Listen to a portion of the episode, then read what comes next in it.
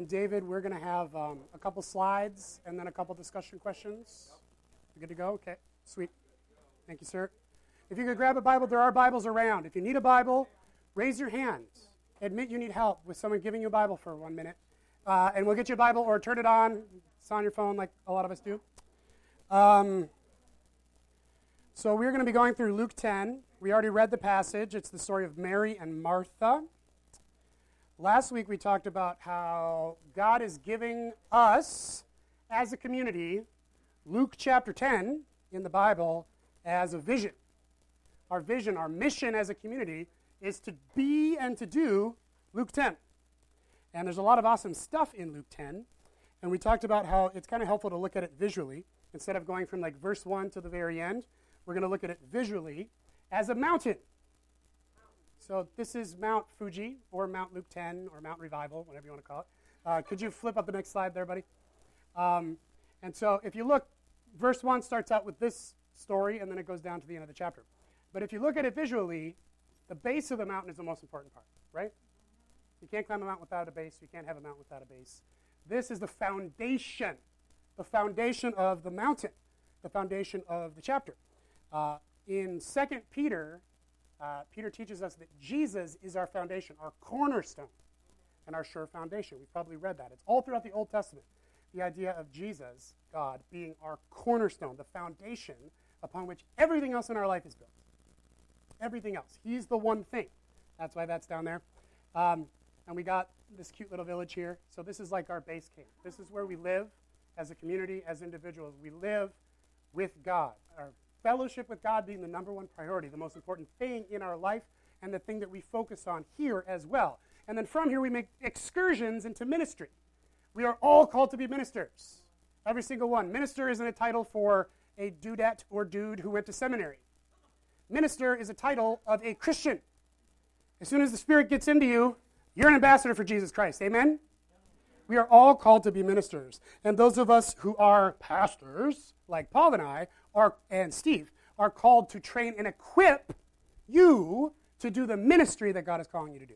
And each and every one of you have ministry or ministries that God has uniquely gifted and talented you to be able to do. And so it's our job to help you fulfill the destiny that God has for your life. He has a destiny for each and every one of you. You're not here by random chance. He has a plan and he has a destiny.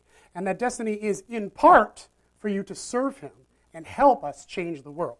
Because that's what God's going to be doing in the days ahead. He's bringing a revival, He's bringing another great awakening in the very uh, near future. And we all get to be a part of that, which is amazing. Um, but even more than that, God has called you to be something other than a servant. Let's look at the passage. If you want to open up to Luke 10, we're going to start with verse 38. It goes through verse 42. I'm not going to read it all again since we just read it. Um, but take a look at it. So, in this passage, what, what exactly is going on? Uh, Jesus is going to Bethany, I believe is the name of the town, to visit his buddies, Mary and Martha and their brother Lazarus. Anybody remember a guy named Lazarus? He's very famous for dying um, and being raised from the dead. A really amazing story in the Bible. Jesus wept. The shortest verse in the Bible, one of the most powerful verses in the Bible. Jesus wept for his friend. And then he prayed I believe, that part's not in there, that God would allow him to pray for Lazarus to be raised from the dead. And he did. And it was four days. And it's like Galilee. So, as the verse says, he stunk. Lazarus stunk. He'd been there for four days. He was way dead, like super dead. And he came back from the dead. And so he is now visiting Lazarus' house. They probably grew up together, Jesus with Mary, Martha, and Lazarus. We don't know for sure, but he visits them several times throughout the Gospels. And so he's with his friends there in Martha's house. Martha's probably the older sister. Um, and so Jesus comes. We're not sure if he's expected or unexpected, but when the Lord comes to your house, you want to provide a good meal and a good service, maybe clean up a bit, right? Jesus came. And they know who Jesus is. He's not just their friend, they call him Lord. Okay? And so Jesus is there, and Martha's like, all right, she's the big sister. It's her job in, the, in, the, in that culture as the, the woman of the house to provide the meal, provide the service, and all that kind of stuff. And so that's what she is doing. She's, I don't know if she's making a walleye sandwich from the Sea of Galilee or, or what she's making, probably something even more elaborate. Um, and Mary is doing what? Yeah, nothing. She's doing nothing. Certainly, from Martha's point of view, she's doing nothing. And in reality, she's doing very little. She's just sitting with Jesus, just being with him. She's not trying super hard to do something. She's not trying super hard to change or to be a better person. She's just being with Jesus, sitting his, sitting his feet. Yes, and then what happens to Martha? She gets distracted with much serving, it says in verse 40. Jesus says, You're anxious, you're, you're uh, upset about all these things. She gets frustrated. And you can sort of understand that, right? Okay, so picture Martha. Jesus comes over, you want to make a nice meal for Jesus because he's Jesus. And so, you know, you go outside. You, this is the olden days, like the way olden days. Okay, so like you want a chicken dinner, you go back, you grab a chicken, you kill it, you pluck it, you gut it, you prepare it, you cook it over an open fire pit. That takes time. That takes work. I don't gut my chicken when I eat it. I go to Costco and it's even cooked already for me. okay? This, this is a long time ago. This was a lot of work. And you can sort of understand how she'd be a little annoyed. You can see at the beginning, maybe she's like, yeah, I wish, I hope Mary comes. I'm sure she'll come. She's just saying hi to Jesus. She's real chatty, that Mary. Um, and, and then time goes on, and it gets longer and longer, and she just starts fuming and getting more and more upset. More. Where is that? She's always doing this to me. She is always doing this to me. And she gets really upset. She gets really angry um, because she's so distracted. And that anger starts to boil over. It goes from anxiety and frustration to anger and to judgment. She's judging her sister for not doing the right thing, according to her, not doing the right thing. And so then she comes out and she says, Lord, don't you care? Lord, don't you care? Verse 40. Those are five important words. Lord, don't you care? See, her priorities were out of whack. She probably didn't realize it, but her problem is that her priorities were out of line. And so she started to doubt that Jesus even cared about her. I don't know if anybody's ever been there. I've been there. That's a symptom that something is wrong. Being super judgmental, being super anxious, being super angry, yelling at people, all symptoms that something is wrong. But doubting whether God even cares about you, that's a problem. A problem that Jesus wants to fix because he addresses it right away. She says, Don't you? Lord, do you not care that my sister has left me to serve alone? Tell her then to help me. So she comes out, she scolds God. Like you it's very big sistery, right? She scolds God. Like, God. He invented Mount Fuji and all this other stuff. God. She scolds him and then she orders him around. Don't you even care that she's not helping? Now tell her to go do that. Tell her to do the right thing. Um, she's in a bad place, I think. In her heart, uh, something's wrong. Something major is wrong with Martha. And we're going to talk about more about what that is in a second. Um, what she was doing wasn't so much what was wrong. It's not wrong to serve God. Okay? Serving God's awesome. Serving God's wonderful. Jesus spends quite a bit of time talking about how great it is to serve God. Okay? That is good. And it wasn't even that she got upset. You know, sometimes we get upset. That was those were all symptoms of the problem. And so she yells at Jesus. And look at how Jesus reacts. This is really interesting. Verse 41. The Lord answered her, Martha, Martha, you are so anxious and troubled about many things. He, he's not cruel, he's not mean, and notice he's not condemning. She's really messed up, and it's led her to sin. It's led her to judgment. It's led her to scolding God for no reason. It's led her to ordering God around. This is bad stuff, right? And yet, he doesn't yell at her. There's no condemnation here from Jesus. He corrects her because her behavior is bad for her. What she's doing wrong, the problem that she has, is causing her a ton of problems right now. And so Jesus corrects her because he loves her. He wants her to not have these problems anymore. He wants her to not be anxious and to not be judging her sister and to not be, you know, having all these troubles. Um, and so he does correct her out of love. But he's very tender. He's very loving. You would expect, I would expect, Jesus to get a little more like dad and yell at her. Maybe spank her or something, verbally at least, right? Um, a lot of us have a picture, a picture in our mind of God that is angry God. I call him angry God. Um, he's typically a mean old man in the sky who's a little crotchety, he carries a big stick, and he's just up there waiting for you to mess up so he can smack you with that God stick. Quit screwing around. Do the right thing. Knock it off. You're a terrible person. Not God at all. Angry God is not real. That is the devil's perversion of a loving father. Please listen to this. that is not real. That is not who God is. God doesn't act like that. Um, another example, a few of you will love this because this is super nerdy. First Lord of the Rings movie. Yes. Towards the beginning, yes. Bilbo is talking to Gandalf. Gandalf is trying to get him, amen, preach it. Gandalf is trying to get him to give up the ring, the ring of power, right? And Bilbo says, No, you want it for yourself. And Gandalf says, Bilbo Baggins! and he gets really huge, and the sky gets dark, and the house creaks. And why does he do that? To intimidate, to scare, and to force Bilbo to doing what he wanted him to do. God is not Gandalf. Quote board. God is not Gandalf. That's not how he does stuff. He doesn't do intimidation or fear or force. That is not how Jesus operates. That is not how he operates. Look at how tender he is to her.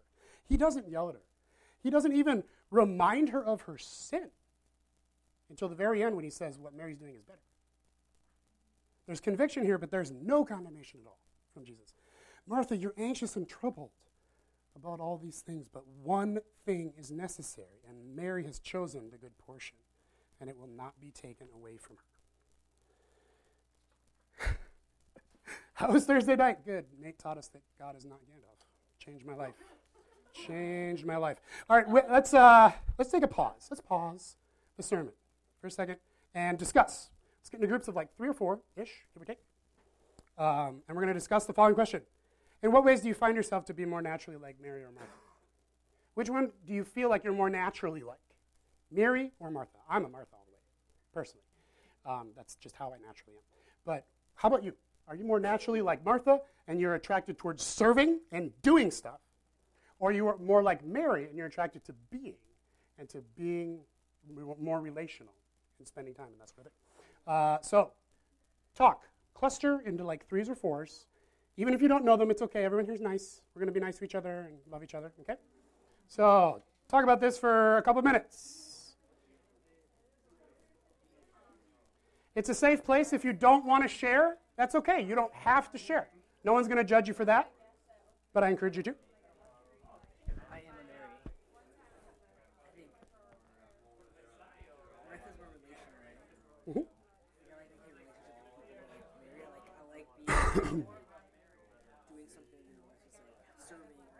Mm-hmm. That's cool. I'm, I'm more of a Martha. I um,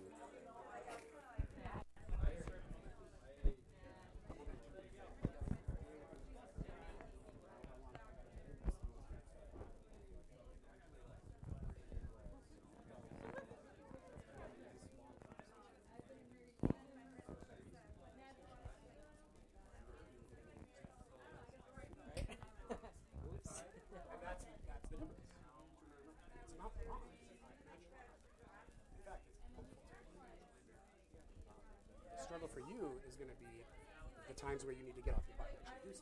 You do tons of it. You past this point. You know what I mean? Uh, that's the trouble. Yeah. He sends out this image.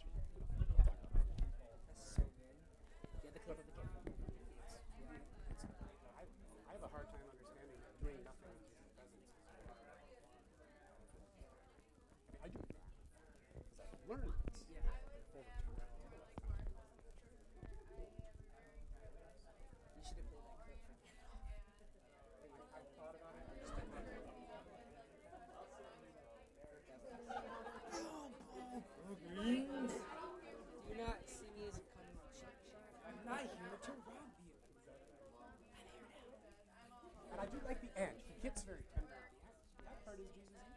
the beginning.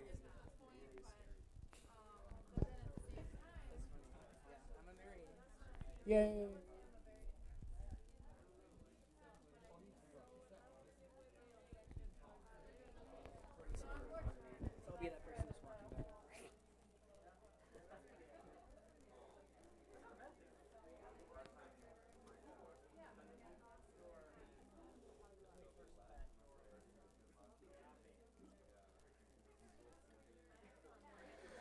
All right, let's wind it up or wind it down. I don't know. Wind it.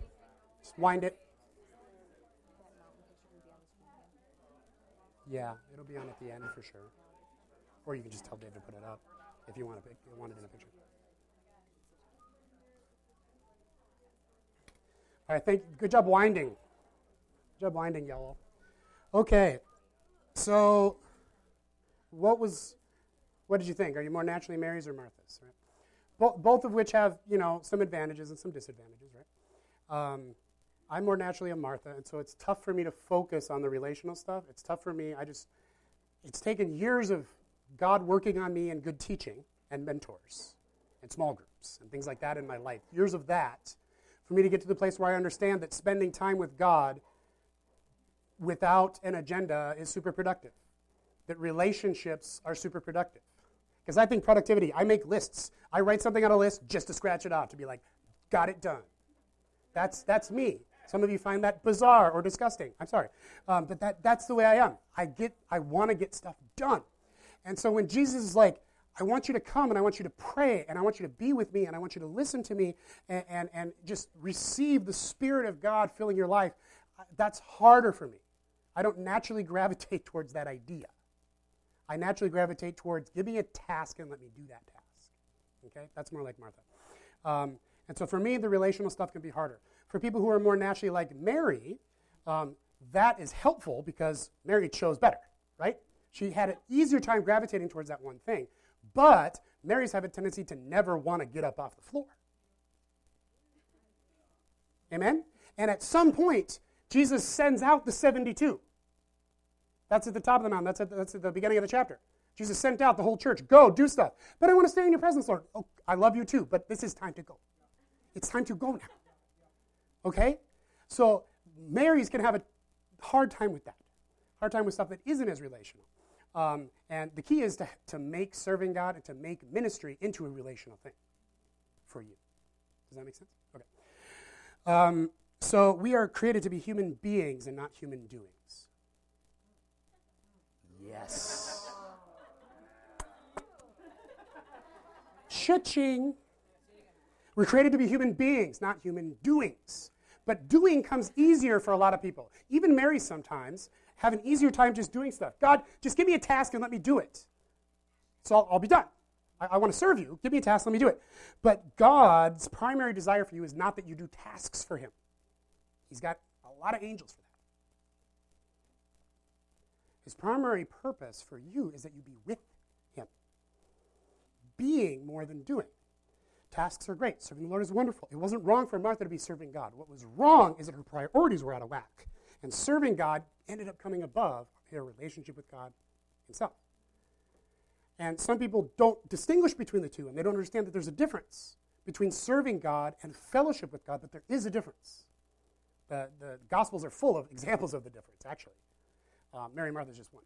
There is a difference. And serving God is awesome. We all want to serve God. God wants, God wants us to serve Him more and more. He wants to use us to change our communities, to change our families, our jobs, our schools, our world. But more important than that, the number one priority has to be God Himself. Jesus has to be Lord. Amen?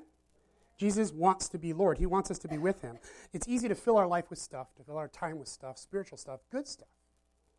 Bible studies, small group, worship, services, stuff like that. Those are all good things. But they're only beneficial if God wants you to be doing them right now and if they bring you into greater fellowship with the Lord. Otherwise, it's just stuff to fill your time with.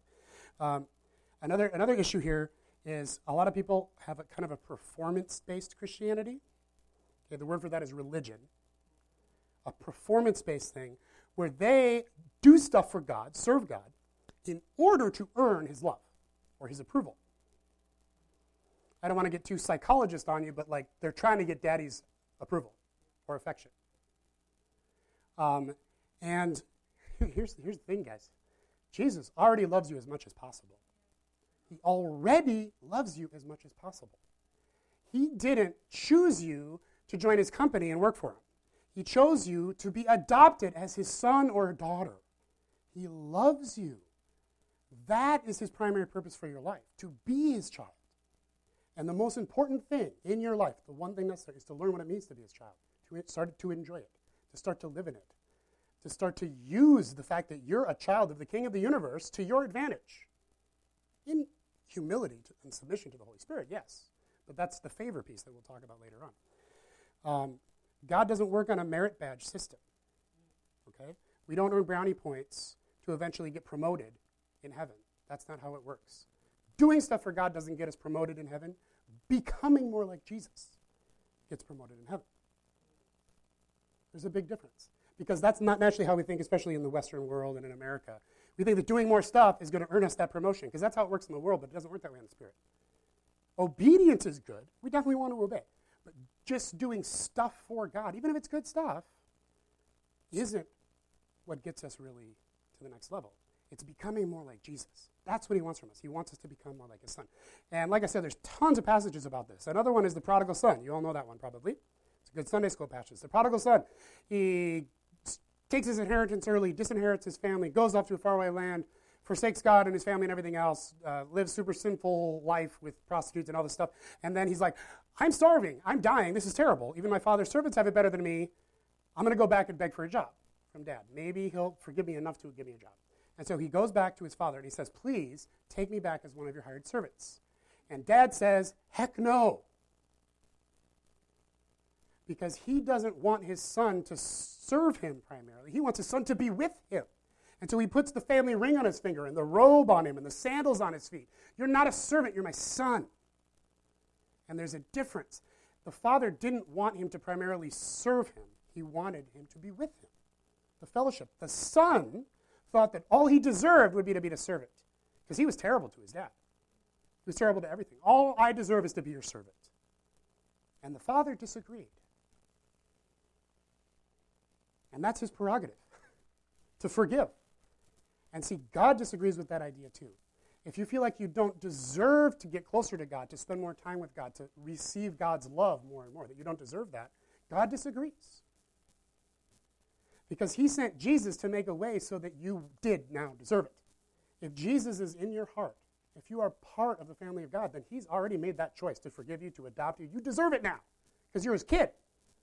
And you no longer have a choice about whether or not you deserve it. You just do. You've got his love already. You don't have to earn it.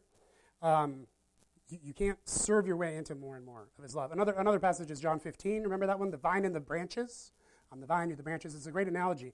And it's about bearing fruit which is about serving. Again, bearing fruit means like doing things for God that then are productive, like bringing a friend to the Lord that you've been praying for for years and years, and then they come to the Lord. Helping someone out who's in trouble, and you show God's love to them.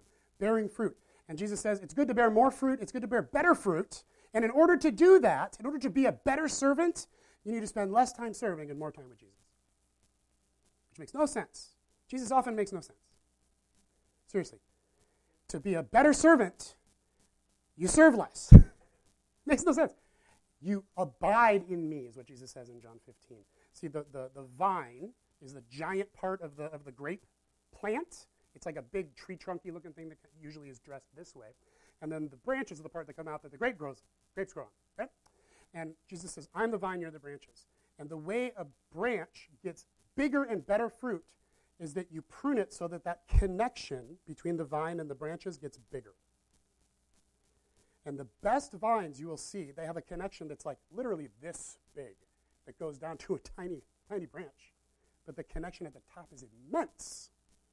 And that's what Jesus was talking about. He literally brought him to like a vineyard and said, Look at this. This is what I want you to do. He, want, he wants you to be more connected to Him, to abide in Him. And that's how we produce better fruit. That's how we serve God better, is by abiding in the Lord. So, again, all these passages go back to the, the same concept that the one thing necessary in our life above everything else is our fellowship with God, not service, not other stuff. The number one priority has to be our fellowship, our relationship with the Lord. Let's discuss again in your groups what would it look like for you to be more like Mary than Martha? In this context, to spend more time with Jesus, to focus more on your, on your fellowship with God than you do now. What would it look like for you to be more like Mary than Martha? Discuss. Go. Ready, go.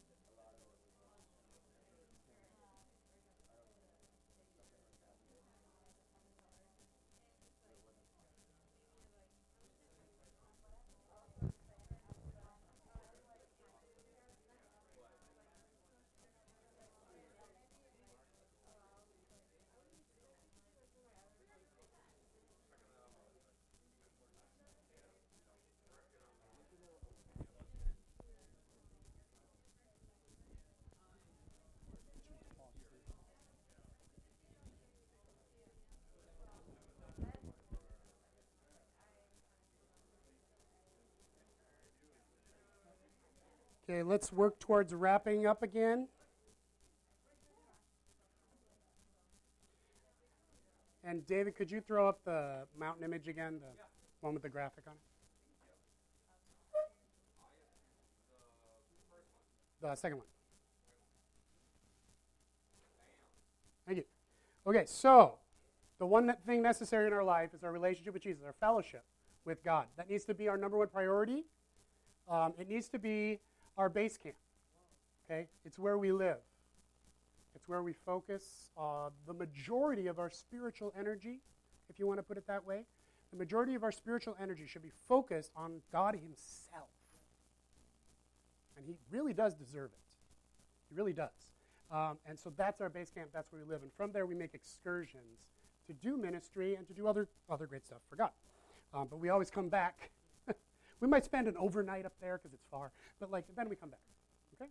This is where we live. We live in that relationship with God, growing closer and closer and closer to Jesus all the time. Um, Tony's in the boat.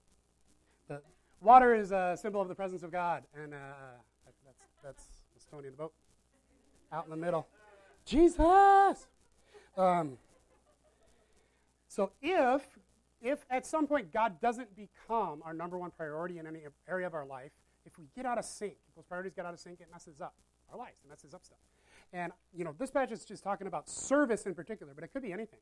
Maybe Jesus is Lord of your life spiritually, but he's not Lord of your life in finances. My money's mine, I spend it the way I want. Well, if Jesus is Lord of your life, he's Lord of your life life, like the whole life, right? He's Lord of your life in your relationship. He's Lord of your life with your family. You can't be a wonderful Christian here and a jerk to your parents. It Doesn't work. Jesus is Lord of your life, or he ain't. He wants to be our number one priority in everything, in every aspect of our life, in our career, absolutely everything. And if that gets out of sync somehow, if it goes from number one to number two or three, then it messes us up like it did with Martha. And this happened to me. Um, I started doing ministry when I was in high school, and when I was a college student, I was pretty much doing ministry full time to the detriment of my GPA at times. And uh, um, then I started seminary at the Masters Institute here in the Twin Cities. Amen. And uh, somewhere in there, towards the end of college, beginning of seminary, somewhere in there, my priorities got out of sync. I didn't know it, but I started getting messed up. I started getting, um, well, grouchy. I started getting grouchy, angry, and um, really upset and judgmental, particularly against the church. I would see all the things that the church, church with a big C, like all the churches, you know, all the things they're doing wrong. They're not reaching out to young adults. No, nobody in our generation is going to church. And that's their fault. Why don't they shape up God? Why don't they do this stuff better? Why don't we see what it, we see in the Bible? Why don't we see all this stuff? I started getting really angry, really judgmental at the church in particular, pointing the finger. Like, this is terrible. This is bad. I wanted God to just nuke it and raise a new church out of the ashes that really followed after what God wants us to do.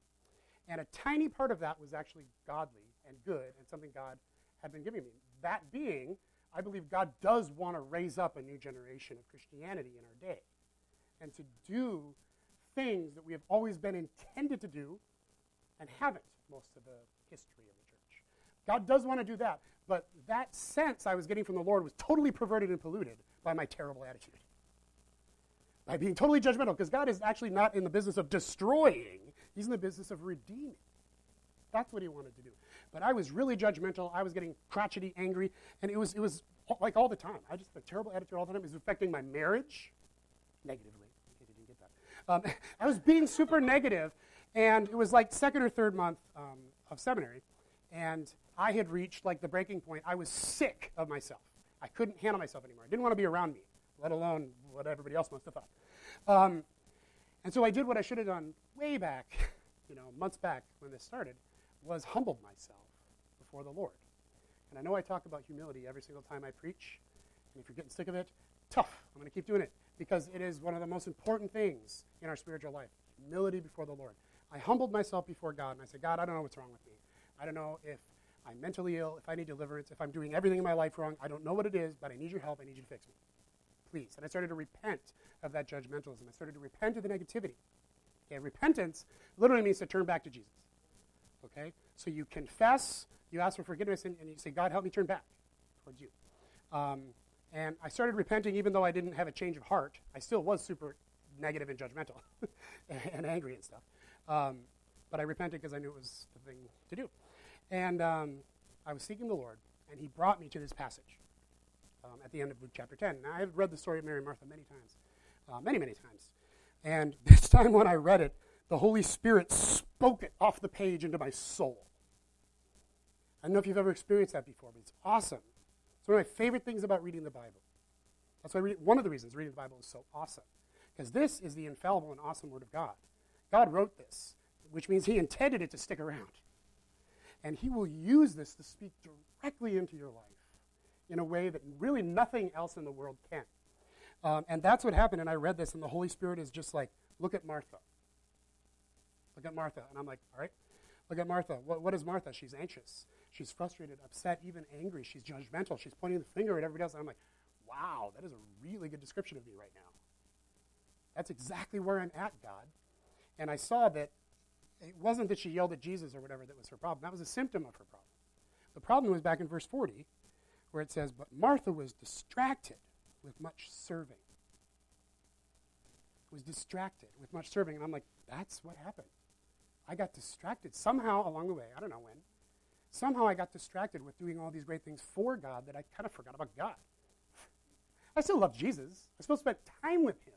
But he wasn't the number one thing in my life. And that's the point where I realized that I was breaking the first commandment. The first commandment is I am the Lord your God. You will have no other gods before me, no other idols. And before me doesn't mean above me, it means in my presence, like come before the king, right? And so you will have no other gods in my presence, period. And I realized I had created an idol. I had created an idol out of serving God, something good. I don't know how it happened. I don't know when it happened. I didn't consciously decide, I'm going to build an idol. I mean, it just, it just happened. And God showed me that, and I'm like, oh, man. And I got down on the floor, and I repented before the Lord. Um, Jesus was very much like he was with Martha, with me at that time. And I remember he said three things, three specific things. After I repented, I confessed, asked for forgiveness, and just, you know, spent some time there on my face. and uh, Jesus said, I forgive you. He said, I love you. And then he said, I miss you. Sorry. um, the Lord told me beforehand that there are some people here tonight that needed to hear that. That Jesus misses you. I'm not trying to manipulate you emotionally or anything. It's just I'm not used to uh, the level of the Holy Spirit that has been on me in the last months. So my body's still adjusting to it, as are my emotions. And um, but the Lord wants some of you to know that He misses you. Um, why don't we just stop there and pray? Could you just close your eyes? Maybe take a deep breath. And let's humble ourselves before the Lord, just in your own heart. Just bow your heart to Him. Open up to hear Him, whatever He might want to say. And I'm going to pray a prayer, and if you could just agree with this prayer in your heart and, and just pray the same thing for yourself. Jesus, we thank you that you promised us that the Holy Spirit would lead us into all truth and that He would convict us when we needed to be convicted. And so, Holy Spirit, we invite you now. I invite you to come into my heart. I invite you to come into my heart and convict me of anything I need to be convicted of. Are my priorities out of whack? Is there an area of my life that you are not really Lord right now? Show me that. Speak to me, Holy Spirit. I invite you to come in and to put your finger on any area of my life that you want to deal with. Let's just take a moment just to listen.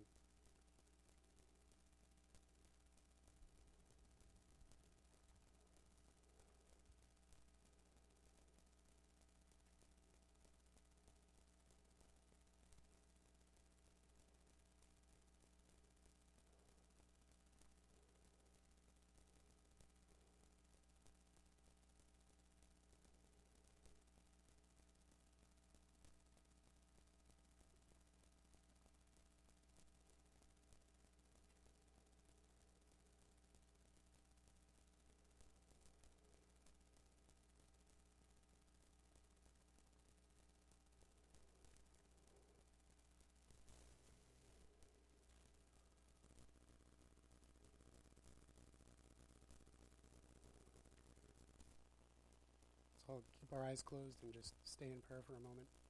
Uh, maybe the Lord is putting his finger on something in your life, convicting you.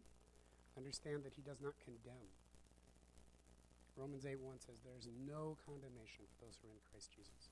But he does convict, like he did with Mary, because he wants to help us. Because if we're doing something wrong, that's bad for us.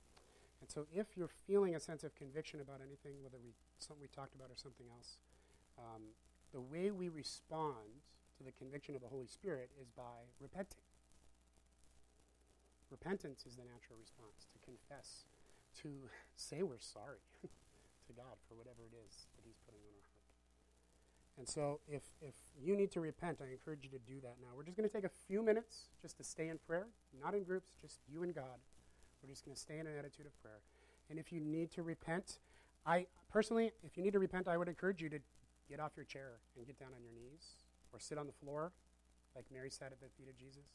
All throughout the Bible, when people repent, they get down on the floor, they get down on the ground as a physical sign, an action of how they are submitting and humbling themselves before God. I'm going to sit on the floor because during that time the Holy Spirit brought something to my attention that I need to repent of, something not even on topic from tonight. And so maybe the Lord will bring something to your mind that you need to repent of. Um, we're just going to take a few minutes now in prayer, just you and God. A few minutes just at the feet of Jesus. We're going to play some music in the background, real quiet. So just spend some time with the Lord. If you need to repent, do it.